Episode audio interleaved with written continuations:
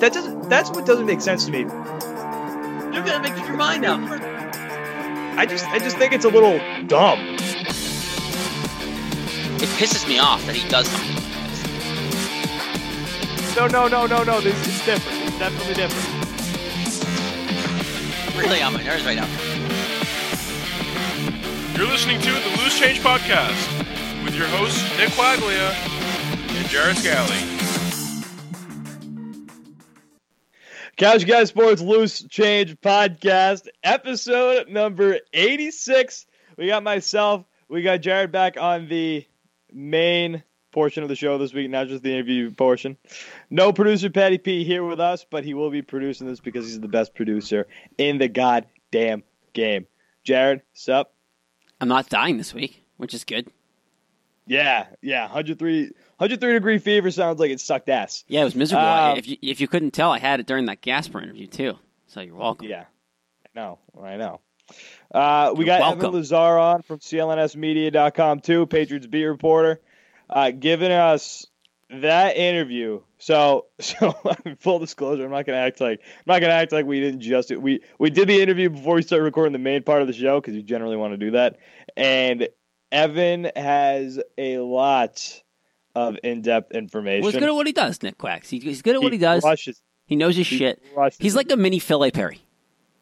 Yeah, for real. Yeah, they they Evan Evan like if if you watch his stuff, and I know a lot of people do. If you watch his stuff, he knows all of these small little details, which like when when whenever I watch Evan, and the amount I just learned during this interview too was crazy. He just has he has so much detail. He crushes the Patriots beat reporting game. All right, we are here with Evan Lazar of CLNSmedia.com, CLNS Media.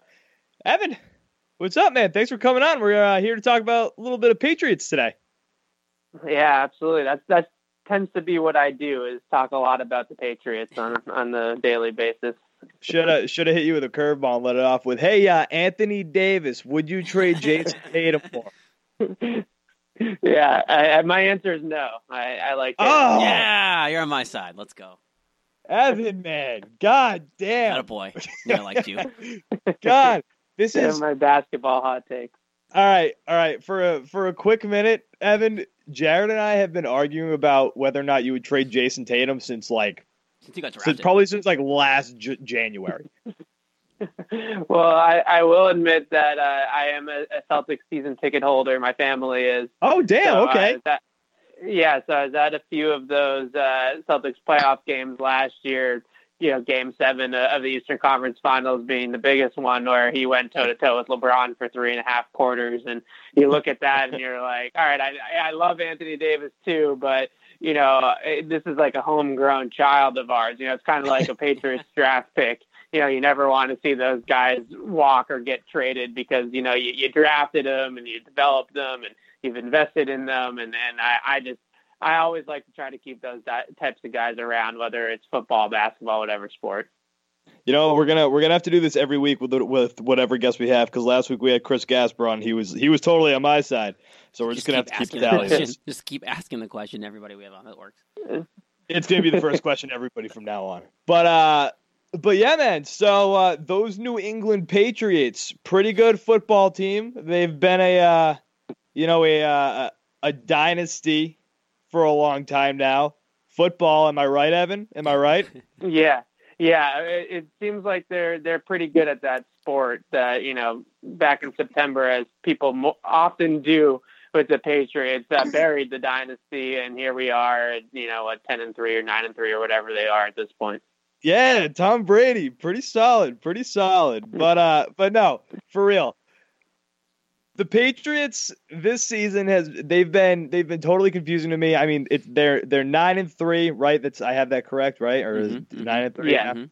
Um yeah, football. Um but no, 9 and 3 and in the beginning of the season the defense looked so slow, looked so poor. And it was something that, like, over the offseason, it was talked up a lot. This defense has a lot of potential. And then they started off real slow, but they're kind of, they seem like they're coming into their, their own a little bit, right? So Yeah, I, My well, my ahead. question is, what do you think changed uh, from the beginning of the season to now? Because this defense, as of this week, I think they got a lot of respect and they looked vicious against the Minnesota Vikings. Kirk Cousins. What do you think changed? Yeah, well, I think that there are some scheme things that have changed. You know, some some play calling and coaching that that they've kind of dressed up things a little bit more. I would say probably since the bye week and since that loss in Tennessee.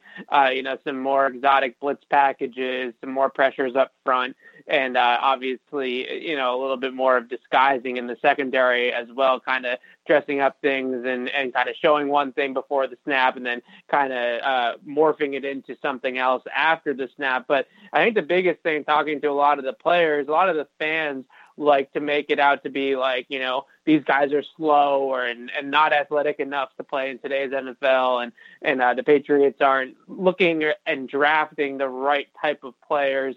You know, a lot of these teams are going out there and drafting these speedy linebackers that are basically like big safeties uh, playing the linebacker position, and the Patriots go out and draft these 240, 250 pounders like Ja'Whaun Bentley, who is more of like a thumper type linebacker. But I think the biggest thing is is that it's actually more mental for a lot of these guys than it is physical. And at this point of the season, they're just gelling. You know, they they're on the same page. All 11 guys on the field are doing the exact same thing. You know, they they know what they're running, they know their assignments, and when that happens, you can be much more confident in your movements. And oftentimes, you can kind of make up for the fact that maybe you don't run a four four uh, forty at the linebacker position, but maybe you run a four six or a four seven.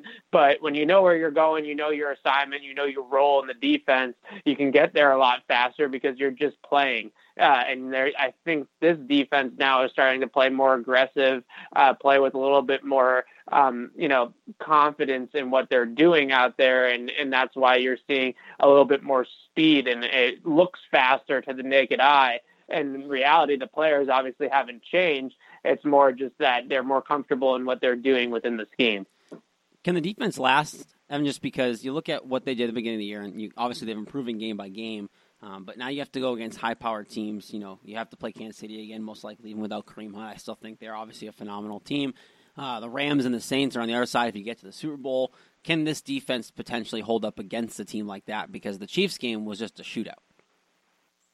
Yeah, I would still expect it when they play, if they play, obviously, a team like Kansas City in the playoffs, that it would still be a high scoring game. I don't think that the Patriots are now all of a sudden uh, morphing into, you know, the, the 2013 Seahawks or the 85 Bears, as some of the older uh, football fans would say. But, you know, at the same time, I think that this defense can help them uh, win games in the short term, maybe a little bit more than we were expecting. And playing a team like a Miami Dolphins team on or the Vikings uh, this past week, where you can impose your will defensively. You can do some things defensively to create turnovers, to create three and outs, to get pressure on the quarterback.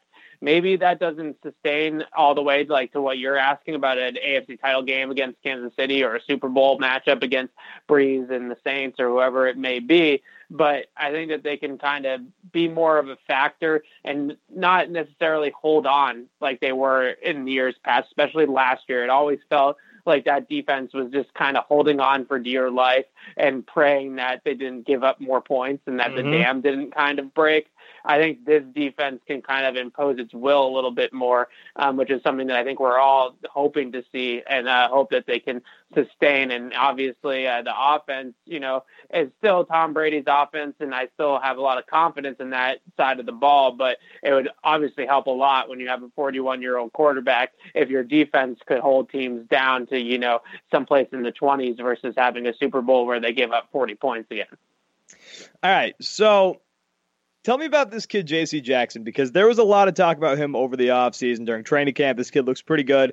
And I feel like this game against Minnesota was kind of his coming out game. What do you what do you think about this kid? Do you think he's going to be a big piece of the Patriots defense going forward for the rest of the season? Just tell me tell me your thoughts about J.C. Jackson, especially how he played this past week.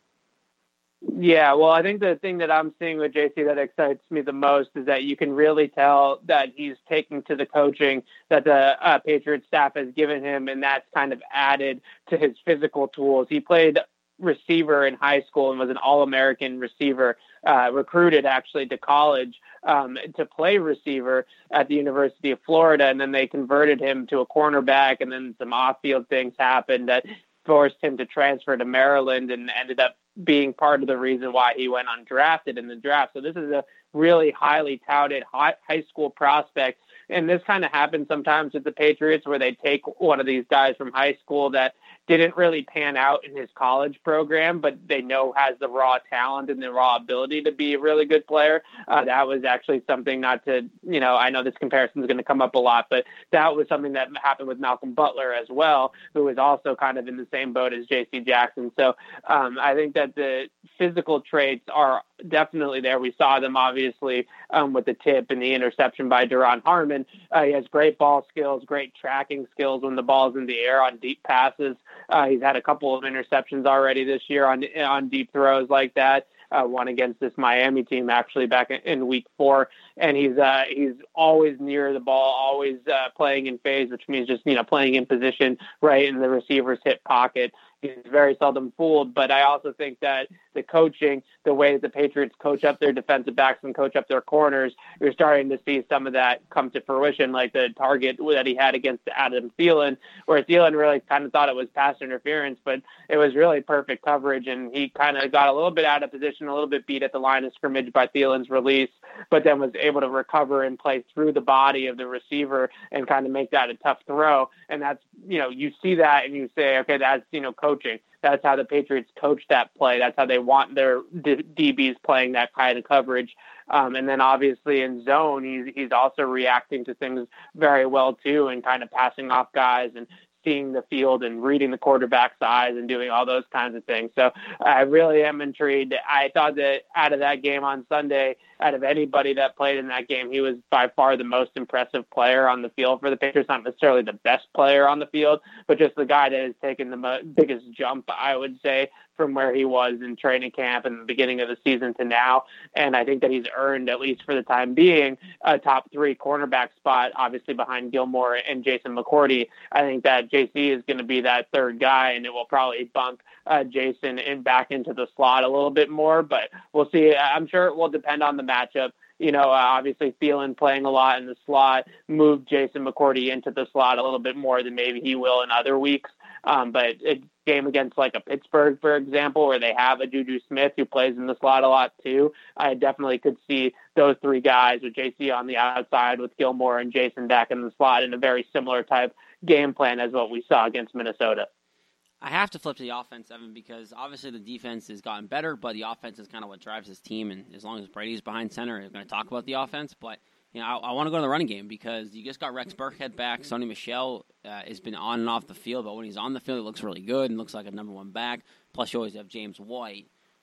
Do they want to run the ball consistently? Because I, I, look at this team and feel like they have to, and they're better when they're more, they're balanced and when they do a little bit of both. And they're not saying they're going to be 50-50 by any means, but when the team is balanced and has a threat of running, in these games that Sony Michel's put up 100 yards, the play action has looked phenomenal. Yeah, I mean, I think that any team, for the most part, wants to be balanced, and obviously that presents a very good kind of uh, you know, balance and chess match with the defense where you don't really know what you're expecting, especially on first and second down. Uh, when you can run the ball on early downs, it makes the defense kind of have to play both. And that definitely puts you in a position defensively.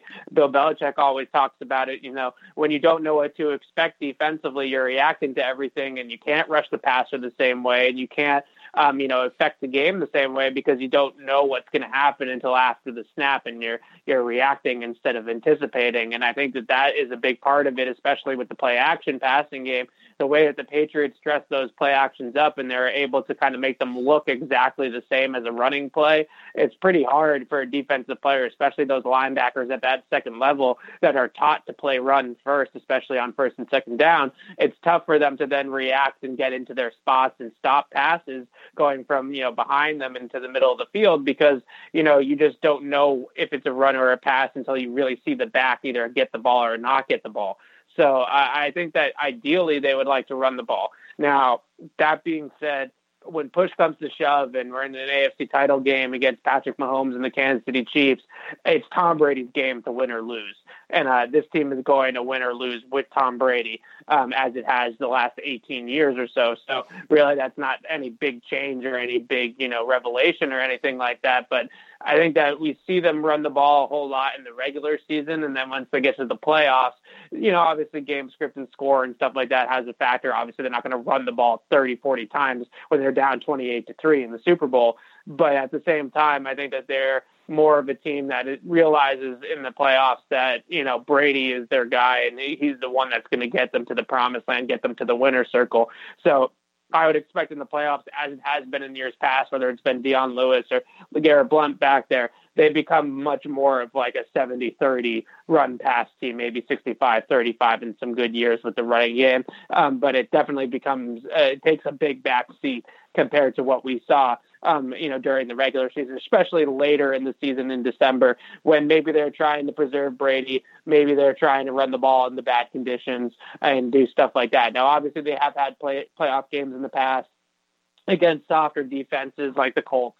Um, where they've run all over them, but I would just say that it, when it when push comes to shove, when you know they really need it, it's going to be Tom Brady's team. All right, so so rolling out with Tom Brady, there's been some criticism with this with the with the receiving game this year on the offensive side of the ball for the Patriots.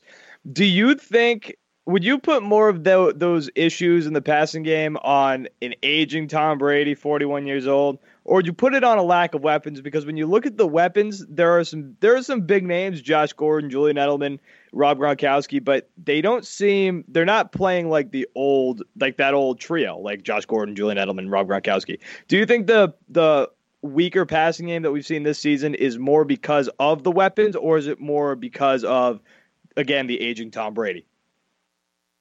Well, I, I, would say that, you know, it definitely, this is kind of a Belichick answer for you, but it's definitely an impact of all 11 guys, right? You know, it's not just one guy that is leading to some of the things that we're seeing. But overall, I mean, Brady, has he taken a little bit of a step back? Yeah, absolutely. Uh, maybe he's the fifth best quarterback in the league this year instead of the best quarterback in the league. Um, but he's certainly not fallen off a cliff, you know. And I think that people that say that he's played average this year are are just that's just foolish. I think that maybe he's had an average Tom Brady season, um, which is, you know, basically like saying that he's had a very good season for any other quarterback. Um, but I think that some of the things that we saw with Brady when he was really struggling, like he did in Tennessee, um, are kind of what you, are indicative of when Tom Brady slumps. You know, every player is allowed to have a slump, but when you're 41 years old, you know, when you have a slump, when you don't play as well for a, a couple weeks in a row, people start to question whether or not you're kind of falling off that cliff and whether or not the end is near for you because of just your age. It comes with that territory. Um, but the things that were happening to him, like in Tennessee, tunnel vision, uh, his internal clock being off in the pocket, his footwork being a little bit sloppy, all those types of things are just that's what it looks like when Tom Brady's not at his best. These last couple of weeks, uh, his footwork has kind of returned, his pocket movement, the offense is back to being on time a lot more in the passing game. I understand that maybe the receivers aren't quite as explosive, especially Gronk, as we're used to seeing, and maybe you're not going to see, you know, the Patriots offense morph into something like in 2011 or one of these high flying offenses that they've had over the last decade. Um, but at the same time, I mean, they're really not that much worse off than they have been in years past. They're still top 10 in scoring. Brady is still, like I said, probably top five or six quarterback in the league if you want to split hairs with some guys like a Philip Rivers or someone like that that's also playing very well this year. Um, you can. But I think that the notion that Brady is playing average for a, a normal quarterback is is pretty ridiculous. And average for a normal quarterback would be like the type of season that like you know Marcus Mariota is having right now, or Dak Prescott, or Alex Smith when he was healthy.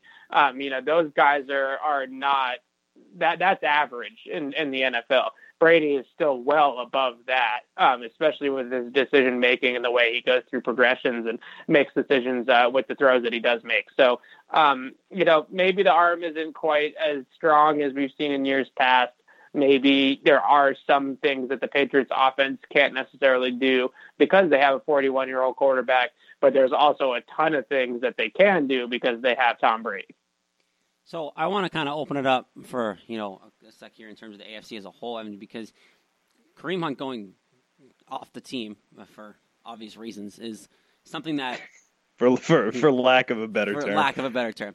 Um, so that team is still good, but now they're going to rely on Spencer Ware and Charcandrick West, which they had done before Kareem Hunt, and that obviously didn't work for them before. So I look at the AFC, take a step back, Evan, and I see the Patriots, despite not being the best record wise, I, I see them back at the top. Steelers are crapping on themselves. The other competitors are the Chargers and the Houston Texans, who don't scare me whatsoever. Um, I, I, don't see anybody on top of the Patriots anymore. I, I, think they regained their spot because of Kareem Hunt and just they, they're they're kind of getting hot at the right time.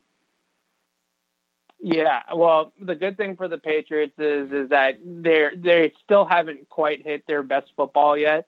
They really haven't played at their absolute peak um, on both sides of the ball. So that's good news. Um, now, obviously, it might never happen, which is would be bad news. But Not if great. it does happen, eventually, yeah, if it does happen eventually, then you know, right now is probably going to be what, when it happens. They're fully healthy um, on both sides of the ball. Really, knock on wood, have amazing health um, you know, for this time of year in the NFL. I mean, you you're in December in week 13, 14, and you only have four guys on the injury report on a Wednesday practice. I mean, that's that's unbelievable. You look at what the Dolphins are dealing with. They had 14 guys listed on their injury report today. So that kind of puts in perspective, you know, how much, how healthy this team really is. So that's good news.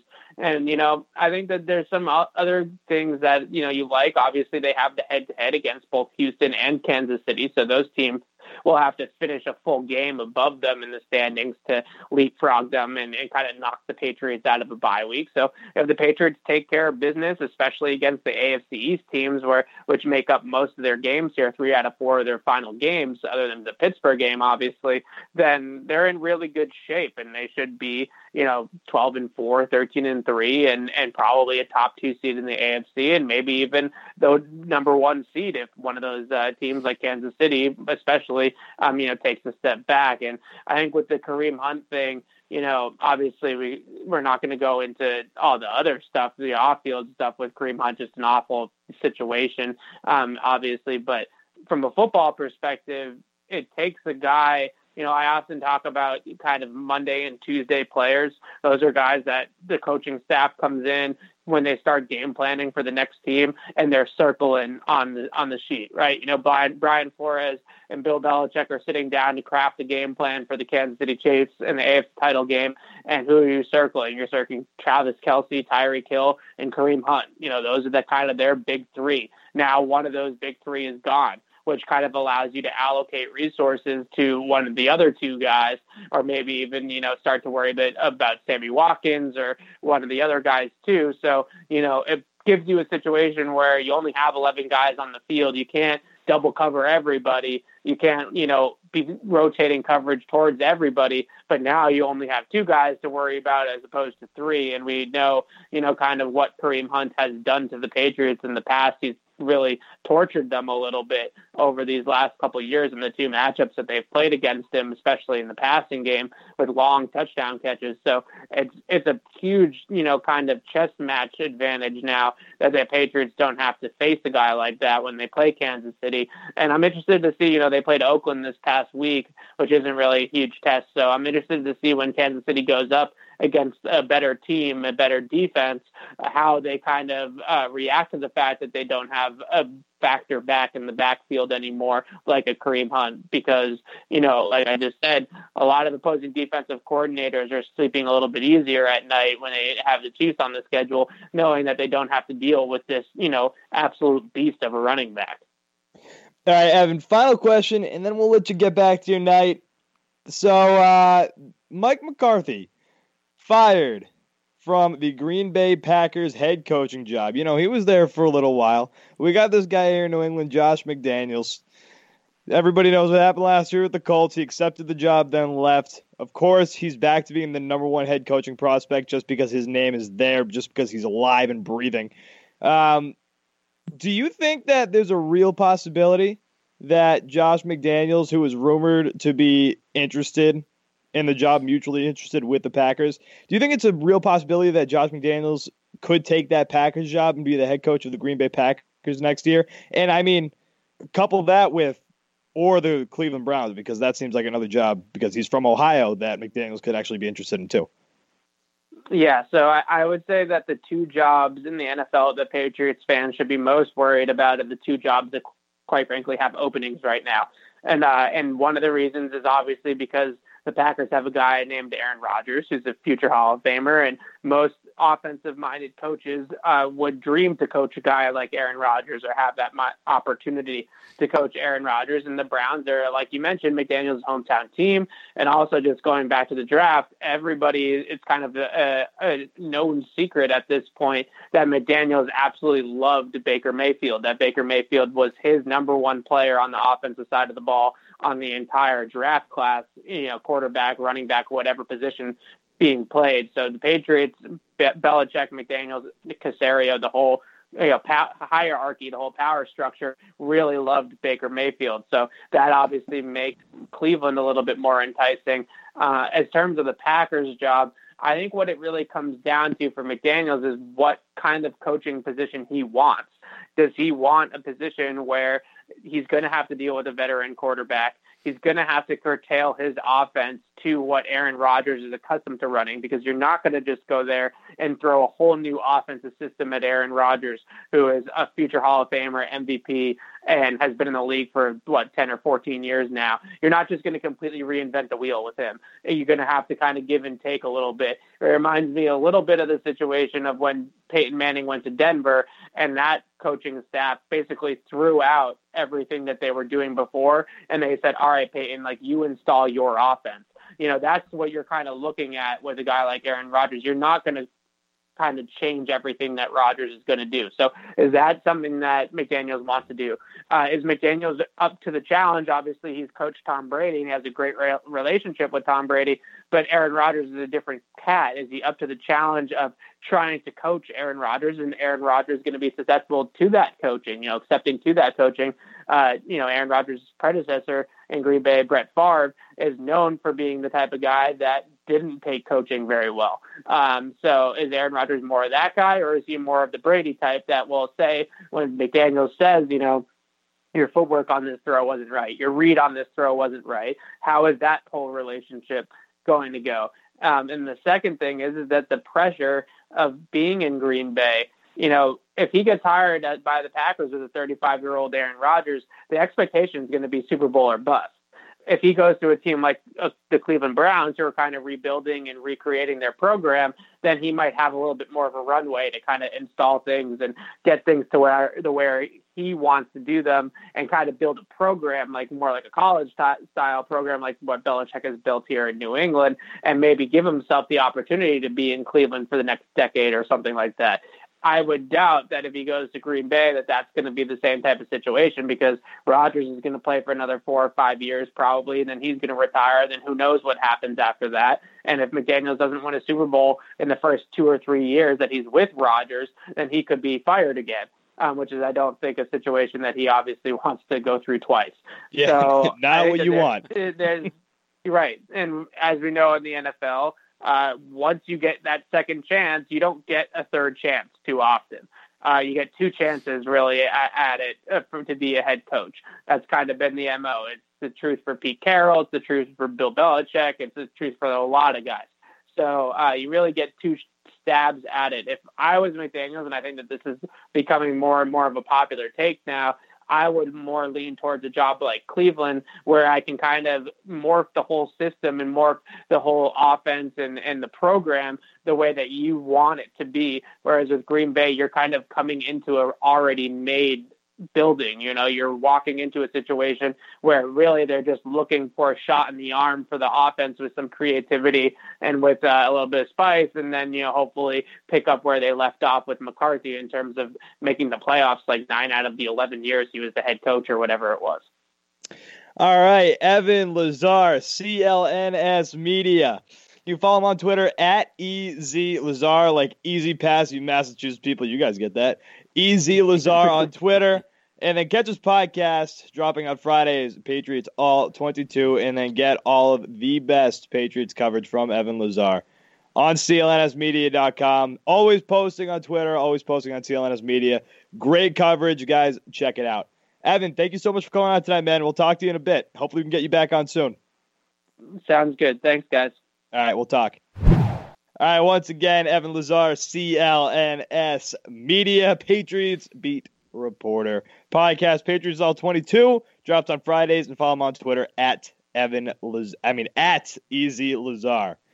All right, back to the show. The weekly dump. All right, let's hit it quick. Greg Hardy, noted scumbag. I hate this guy. I wrote a blog on this guy when Couch Guy kind of first started about how much I hated him. I remember leaving class to write this blog. I was so mad because Jerry Jones was just like semi defending him. I forget what the whole situation was. But as we remember in the past, Greg Hardy, who beat the crap out of his uh, out of I think it was his girlfriend at the time, threw on the bed uh, a futon full of guns. It was a horror scene. He's making his UFC debut, and it's on the same night that ESPN and UFC are showing their first thing, their inaugural ESPN UFC night. It's also the same night that Rachael Ostovich, I don't know if a lot of people knew about this, Rachael Ostovich, I don't know if I'm pronouncing that name right, makes her return that same night. She was the victim of domestic abuse just a month ago where she broke her orbital or orbital bone. So uh, UFC, you're fucking up big time. How do you how can you be that tone deaf? Idiots. Are you are you kidding me? Like it, they're so tone deaf that that's all colliding on the same night. Leave it to the worldwide leader to all collide on the same night.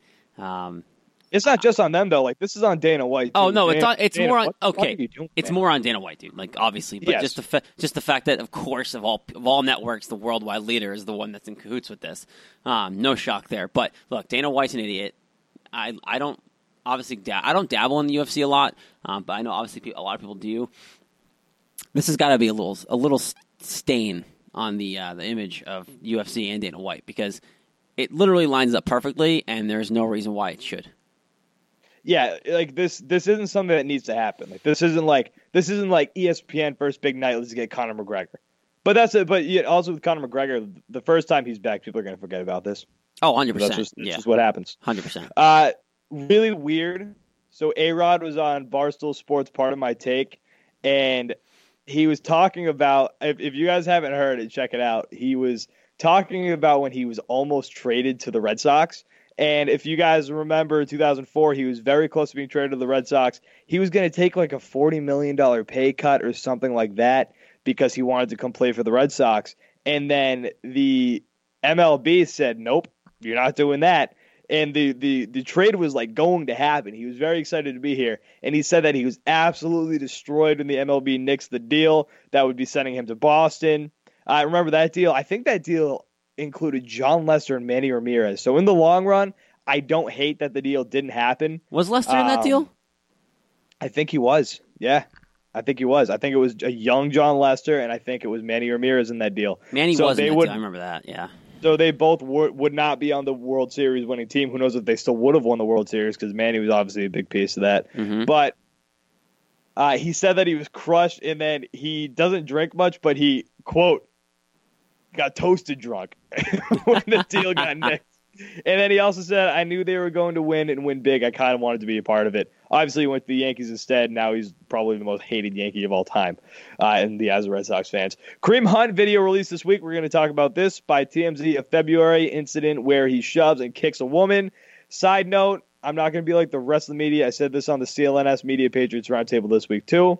I'm not going to be like the rest of the media where I kind of paint this like Kareem Hunt lines up like a field goal kicker and then just drills a woman. He gave her a light kick with her foot. I mean, like a light push. Like he he put his foot on her. She was crouching down, put her foot on, put his foot on her, and then knocked her over. Still absolutely not okay. But I'm tired of the media acting like Kareem Hunt lined her up and then punted her like Randy Orton in, two, in the mid 2000s. Don't defend that guy. Come on. I'm not. I'm Don't not, that just- guy. That's but disgusting. not. But the me no, it's not disgusting because the media is literally painting it like that. Every time every time you see that headline, you're like, holy shit. And then you watch the video and it's not like a full kick. It's still horrible what he did. He you never touch a woman, but let's call it for what it is. Do not do that. But it wasn't a full blown kick like a lot of the media was painting it out to be when the story first dropped, because that's what gets clicks. Oh my God, Kareem Hunt punted a woman. Yeah, well, let's get let's click on this and watch this. Uh, Urban Meyer, we're also going to talk about this for a quick second. We got a lot of weird topics this week. Urban Meyer set to retire after the Rose Bowl due to health reasons. Uh, the NHL has announced that they'll be adding a 32nd team to Seattle, uh, continue their expansion. Jared, what should the name of this team be? I don't know. I really don't know. A lot of people are saying name the Supersonics because that I would, I would love it. I would love it because the That NBA would be just, so yeah, funny. that would be amazing. The Seattle Supersonics, not the basketball team, the hockey team. It would be kind of great. Uh, it won't happen, obviously, but it'd be kind of great. Uh, coach of the Green Bay Packers was fired this week. Uh, I'm blanking on his name. Was it Winston? You know why I'm blanking on his name? Because I had it written down and then I accidentally deleted it. Um, The Green Bay Packers coach, yes, Mike Winston. McCarthy. No, not Mike McCarthy. you The guy who tweeted about Aaron Rodgers. oh, I don't remember that name. That that's what I- I have you for. This is this is this is. I'll, I'll be honest. This is not a, Winston Moss. Okay, it's not a great look. To, I deleted the name by Come prepared, Nicholas. That's what you're here for. Winston Moss, uh, he's assistant coach with the Green Bay Packers. He tweeted out, "Ponder this: What championship teams have a great have great leadership? Period!" Exclamation point. It's not the offensive guru trend. It's not the safe trend. Find somebody that is going to hold number twelve and everybody in this building to a number one to a hashtag Lombardi standard. Period. Hashtag losing sucks. Uh, he was immediately he was promptly fired after that tweet. of course he was. Why wouldn't? Of course Uh, you are. Big MLB news today. Paul Goldschmidt traded to the St. Louis Cardinals from the Arizona Diamondbacks, officially signaling the demise of this hot Arizona Diamondbacks team for the past couple years. They're also looking to move Zack Greinke. Uh, and then, lastly, real quick, just want to touch on this. Uh, Harvard, some Harvard nerds says that eating more than six French fries uh, is very bad for your health and will be killing you. Listen up, you nerd. I'll eat 95 French fries, and when I die, I'm going to party with my fellow deads because I'll be pumped that I just ate 90 French fries. Don't tell me how many French six French fries. Who the fuck eats six French fries? It's legitimately like telling me you can only have one potato chip, and that's it. Yeah. Like, Like, here you first go. of all- Figure it out. First of all, eating French fries is unhealthy. Fucking duh. Like, We yeah. all know that. nobody you like you try to justify it, be like, oh, French fries are a potato. It's it's a vegetable. No, fuck no. You do you eat six French fries? You're a nerd. You just- I'm tired of Harvard nerds telling me how to live my life. Just keep your study. don't, don't eat more than one French fry, or no, you can eat six because you know what? We're gonna ha- you can have a cheat day. Have six French fries. You'll feel better after that. Uh, No. did you know that eating six French fries? Did you guys know that eating French fries is negative for your health? Yeah, fucking duh. Just let me live my life. wow, did you did you know fried potatoes aren't good for you? Yeah, it did. Since the beginning of fucking time. Get over it. I'm eating French fries. I'm gonna put salt on them. I'm gonna douse them in ketchup, and I'm gonna eat them every day I can. Get over it. Two more baseball notes before we wrap up the weekly dump. Uh, Patrick Corbin signs with the Washington Nationals. Big fu to the Yankees because he he was he was it was it seemed pretty certain that he was going to sign with the Yankees. So much so, I think it was his wedding where his brother stood up and put on a Yankees hat. Uh, too bad, signed with the Nationals. Oh no, boo hoo, didn't go to the What a shame, huh? No, oh, you guys, you guys don't worry. They've got James Paxton. Oh no, James Paxton. Oh, but Nick, did you hear? The Yankees might get Nathan Eovaldi. Oh, oh wait, you mean he's close to Oh. signing back with the World Series champion Boston Red Sox? Oh, my bad. And then, and then my last. Thank you for bringing that up because my last note on the weekly dump: the Red Sox and Nathan Eovaldi talking about a four-year deal, close to seventeen million dollars per year, and the talks are getting serious. And apparently, no, according to oh, no. apparently Nicholas, according to one GM in the league, it's really the Red Sox and nobody else at this point. well, he wants to come back here. Of course, he's always He wanted. wants- He said he wanted to come back. Like I don't. Can- no one else had a chance if the Red Sox were going to pony up because he wanted to come back. Can we talk about this real quick?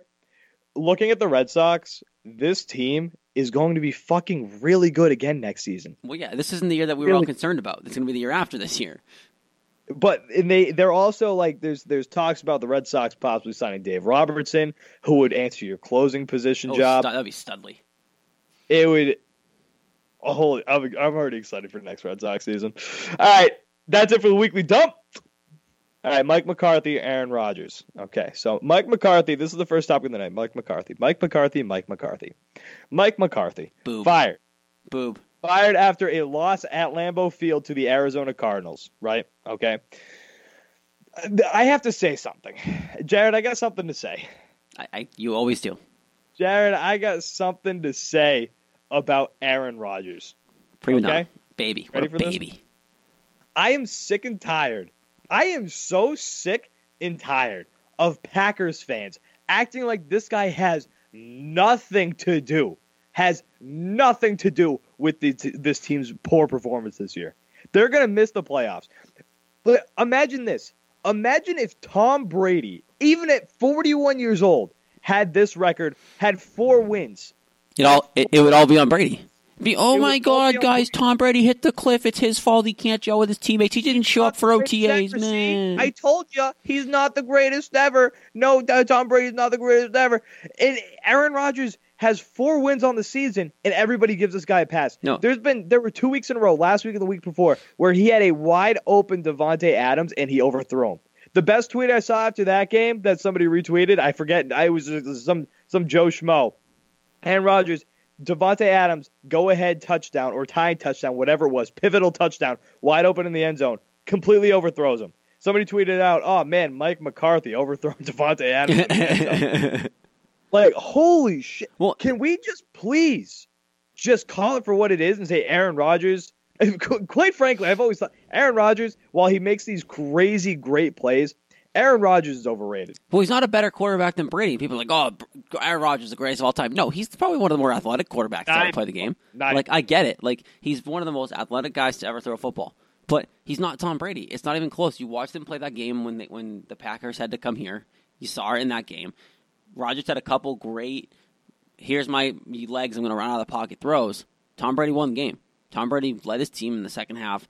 wasn't even close, and he took down the Green Bay Packers. Now, it's it's it's bullshit because and you're right, Nick. It's because this team is getting no crap, and it's just they're falling on Mike McCarthy. They won one Super Bowl, and they haven't missed a playoff since McCarthy was the coach. Clearly, he was doing something right, but this year Rodgers has taken a slip, and it's all falling on McCarthy. When it's like, no, Aaron Rodgers isn't that good. Like he's good. I'm not saying I'd rather Aaron Rodgers than two thirds of the quarterbacks in this league on my team if I didn't have Tom Brady, aka the goat. But I'd rather have Aaron Rodgers than if I didn't have Tom Brady. I'd rather have Aaron Rodgers than anybody else in the league. eh, your boy Baker Mayfield though. Come on. Okay, I love, I love. Come Baker. on, I come on. love Baker. No, no. So, so Rodgers, like, don't get me wrong. He's a great quarterback. He's gonna go down as one of the greats. But let's face it, the guy has one Super Bowl, and it's just these. He's just gotten these passes. He's just gotten these damn passes all year, and basically all through his career. When he does a bad game, oh no, it's not Aaron Rodgers' fault. It's Mike McCarthy's fault. Can we just say that this guy isn't as great as everybody paints him out to be, especially this season. Again, imagine if Tom Brady had four wins, even at age 41. The world, the NFL fans' mind would explode. People waiting to jump on Tom Brady would jump on him immediately. Imagine It Max Kellerman blows- with Brady and four wins. My lord. Oh my god, it just blows my mind. It just blows my mind that everybody just gives Aaron Rodgers this. Oh no, it's oh, oh it's Mike McCarthy. Oh, it's it's one hundred percent on Mike McCarthy. None of this is Aaron Rodgers' fault. None of this is Aaron Rodgers' fault. It is all Mike McCarthy. Mike McCarthy sucks. And granted, he probably does suck. Good thing he's gone. His time ran up with it. Ran out with the Green Bay Packers. But oh my God, it's 100% on Mike McCarthy. It's not on Aaron Rodgers at all. Can we just please, please, just say, just admit that some of this is on Aaron Rodgers? Please just put some of this on Aaron Rodgers. That's all I need. I just need people to admit that. But that so so talk about the real subject real quick. Mike McCarthy. Do you agree with the Packers firing him midseason? Like I- this? no, they fired. They didn't even give him a Monday. Like they, They, wouldn't even. until after the game. They literally he walked off the podium. He talked and they canned him, and it's like, and then he flew back with the team. So it's like, it's no, they, they were in Lambeau. They were in Lambeau. Oh, they're oh, that's right. Okay, so oh yeah, because it was stupid that they lost at home to the Arizona Cardinals. That's right. It's all coming back to me. The Cardinals. So they lost at home to the Cardinals. Um, look, I don't agree with the decision to do it now. I think he should have been canned. Um, but you're four and whatever, and you have four games left. Like, just let and him. you do have Aaron. Rodgers. You, you- like, like like Aaron Rodgers is a great quarterback, but I just, again, I just don't think people give him enough But- hate for what he's done this season. Looking at this, don't we think it's just it was Aaron Rodgers' call? Like because if if Rodgers Oh, really wanted Oh. him, because we know there's a rift there, we know they don't like each other anymore. They don't, they can't really work together anymore. Rodgers was changing McCarthy's play calls at the line of scrimmage. Oh, if that rift wasn't there, don't you think they would finish out the year and then they'd part ways. Like they're doing it now because they want to keep Aaron Rodgers happy. That's the point. I think they're doing it now because they're embarrassed they lost at home to the Cardinals. I think if they win that game, he's not fired. Like they, they Oh, lost yeah. the game they Well, should not have would- that be lost. a crazy move. That would be a crazy move to win a game and they get fired. Yeah. Hey, uh, you you beat the Arizona Cardinals like you were supposed to, but uh, we're actually done with you. Sorry, you need to go home now. That would be a crazy move.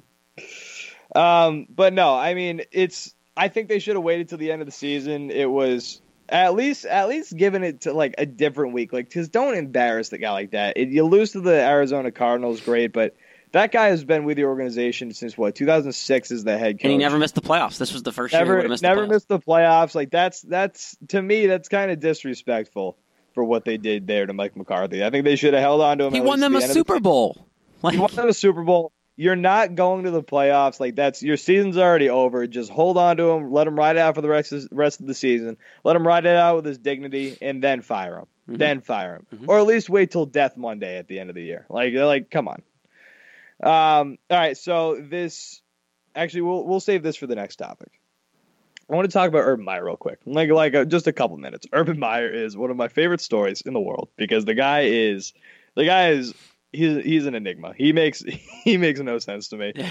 Uh, Urban Meyer, Ohio State head coach, announces this week that he is retiring after the Rose Bowl this year. Okay, cited health reasons. Now this isn't a joke. The guy does have some pretty serious brain issues, brain health issues. He's passed out before on the sideline, but the funniest thing about Urban Meyer is him saying he's 54 years old. He's saying he's retiring. So he is saying that he will not be coaching football again. Lies. Just straight lies. no way. Aaron, he, he will be back in the. He'll be back. Maybe not next year, but the year after that, and that's a fact. Um, He'll be on TV Now, next year. his health issues are they're Legit. real. They're very real. You know, he probably will be back next year. You're right, but don't tell me that Urban Meyer, who lives and breathes football, that he will not be coaching again. At least he could even be coaching in the NFL. Let's be fair. If his health issues were that big of a concern, wouldn't he have stopped a while back? Like if they if the coaching if the health reasons were the absolute reason why you're doing this, uh, why are you standing on the sideline still, dude? Like if you're that concerned to your health, why are you still coaching the team? every time Ohio State is in like is in like demise or there's something going wrong during the middle of a game, he's always like hunched over and he's always like, "Oh man, oh oh I'm hurt, oh no, health issues, health issues." And then when they're winning, he's jumping up and He's down. jubilant. He's like, it's like, yeah, oh look at me, I'm healthy. Woo! Stop. Just, He's just- stop. He's insane. He is crazy. I love Urban Meyer, but I also hate him. And I actually, so legitimately, I do dislike Urban Meyer for what he did with his wide receiver coach this year, Zach Smith, who I think this is. I think this is the real reason why he's stepping down. I think he is. I think after the Zach Smith situation, which people forget, uh, Urban Meyer. Let's let's let's call it for what it is. Urban Meyer knew about Zach Smith beating up his wife and just hid it. He was his wide receiving coach. Uh, he hid the abuse and didn't tell anybody, and then it eventually came out, and that was a big stand in Ohio State. I think that this is the real reason why I think our Urban Meyer and Ohio State had an agreement at the beginning of the season. Hey, we're going to suspend you these first four games to make it look like we uh, actually care about this because they don't. And then at the end of the year, instead of us firing you because you have done a lot for us, you're going to have to step down. I think that is what is going on. And they have their out. They have the scapegoat right there. The brain issues. They No, have the scapegoat. most of their most of their co- like most other coaches would have been out when this all happened, right? Like when that whole thing went down, most other coaches would have resigned right then and there. But it's Urban Meyer. He's a winner. That's He's, what he does. He's a winner. Win. He he he was like some like something stupid. He I don't think he had ever lost to Michigan, like in his time at Ohio State, right? Like it was something stupid like that. This guy, and I don't watch a lot of college football. Will coach again. If you think Urban Meyer is actually retiring from football, you are a boob, just like Urban Meyer, because literally he will be coaching again. I wouldn't be surprised if he goes to try the NFL, gives that a shot. But like, come on, if you really believe he's retiring, you're a boob. There's Urban Meyer. There is zero percent chance Urban Meyer is done coaching forever. Not Uh, he's 54 years old. He will be back. All right, moving on to the Kareem Hunt video. Um, so the February incident happens. Kareem Hunt allegedly kicked and shoved a woman, and the video finally came out. TMZ, of course, they're the ones who picked it up. this is a this is a big one to unpack here. So Kareem Hunt video comes out TMZ Sports, and Kareem Hunt shoves a guy into a woman. The woman falls down on the ground. You guys can go check out the video. It's literally you can find it anywhere. Just search Kareem Hunt on Twitter and you'll find it. Uh, and then when the woman's on the ground, he's still going after her. Like he's being held back by a lot of people. And then she's crouched down, and then he kicks her over. Uh, again, like I said in the weekly dump, he doesn't full out roundhouse kick her. He just puts his foot on her and shoves her over. So, with that, the NFL could not obtain the tapes, they say. Uh, it also came out that the NFL told the Kansas City Chiefs, the former employee, their former employer, excuse me, of Kareem Hunt, that to, to stop going after the tapes. And also, with what happened, Kareem Hunt got placed on the commissioner's exempt list when this video came out, and then was very quickly released by the Kansas City Chiefs, cut by the Chiefs. Uh, and they said that he was not truthful with them when the situation happened, and he has now cleared waivers, so he is an unrestricted free agent. So, with all that being said, he also told Kareem Hunt also told ESPN on uh, we saw the video on Sunday. The NFL never asked him about this. Or never went to the girl. They didn't go either way. NFL, Nothing. Nothing. Nothing.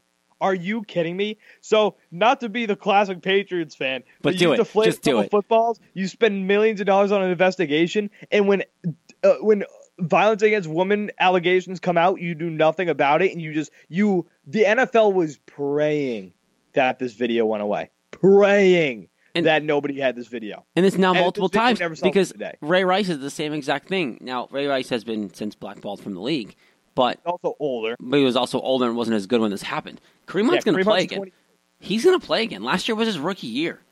Like he's going to play again. The Chiefs even put a statement out afterwards, didn't they? Saying something like in the lines of, you know, we wish you nothing but the best. We're here to support him.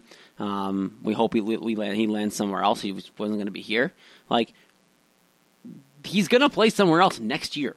Like I, I, picked up this offseason. I was very. He surp- could even be picked up this. I was really surprised no one claimed him. I was really surprised that no one claimed him. If it wasn't for the Redskins, the R words. Uh, shout out, shout Yeah, out Peter sorry. Whoops. Oh, let's let's put that out of there. Let's get. It's the R word. Sorry. the R words. Yeah, hey, uh, Pack, you bleep out uh, when I said the uh, the R words, please. The Redskins, please bleep that out Those, too. those should not be named. Um, if it wasn't for the for the R words signing Reuben Foster, who also has these abuse allegations against women, Mhm. then I think Kareem Hunt would have been picked up already by a team, probably by the Redskins, because the Redskins have no morals. Redskins, the Jets could use him. Like this dude is a The sec- second. could use them. Colts could use him. Second year. Well, Le'Veon Bell wants to go to the Colts apparently. Um, look, second. be very good if that happens. Yeah, very good. Uh, second year in the league, right? Stud running back. Look what he did. R.I.P. my fantasy team in the playoffs because he's no longer on the Chiefs.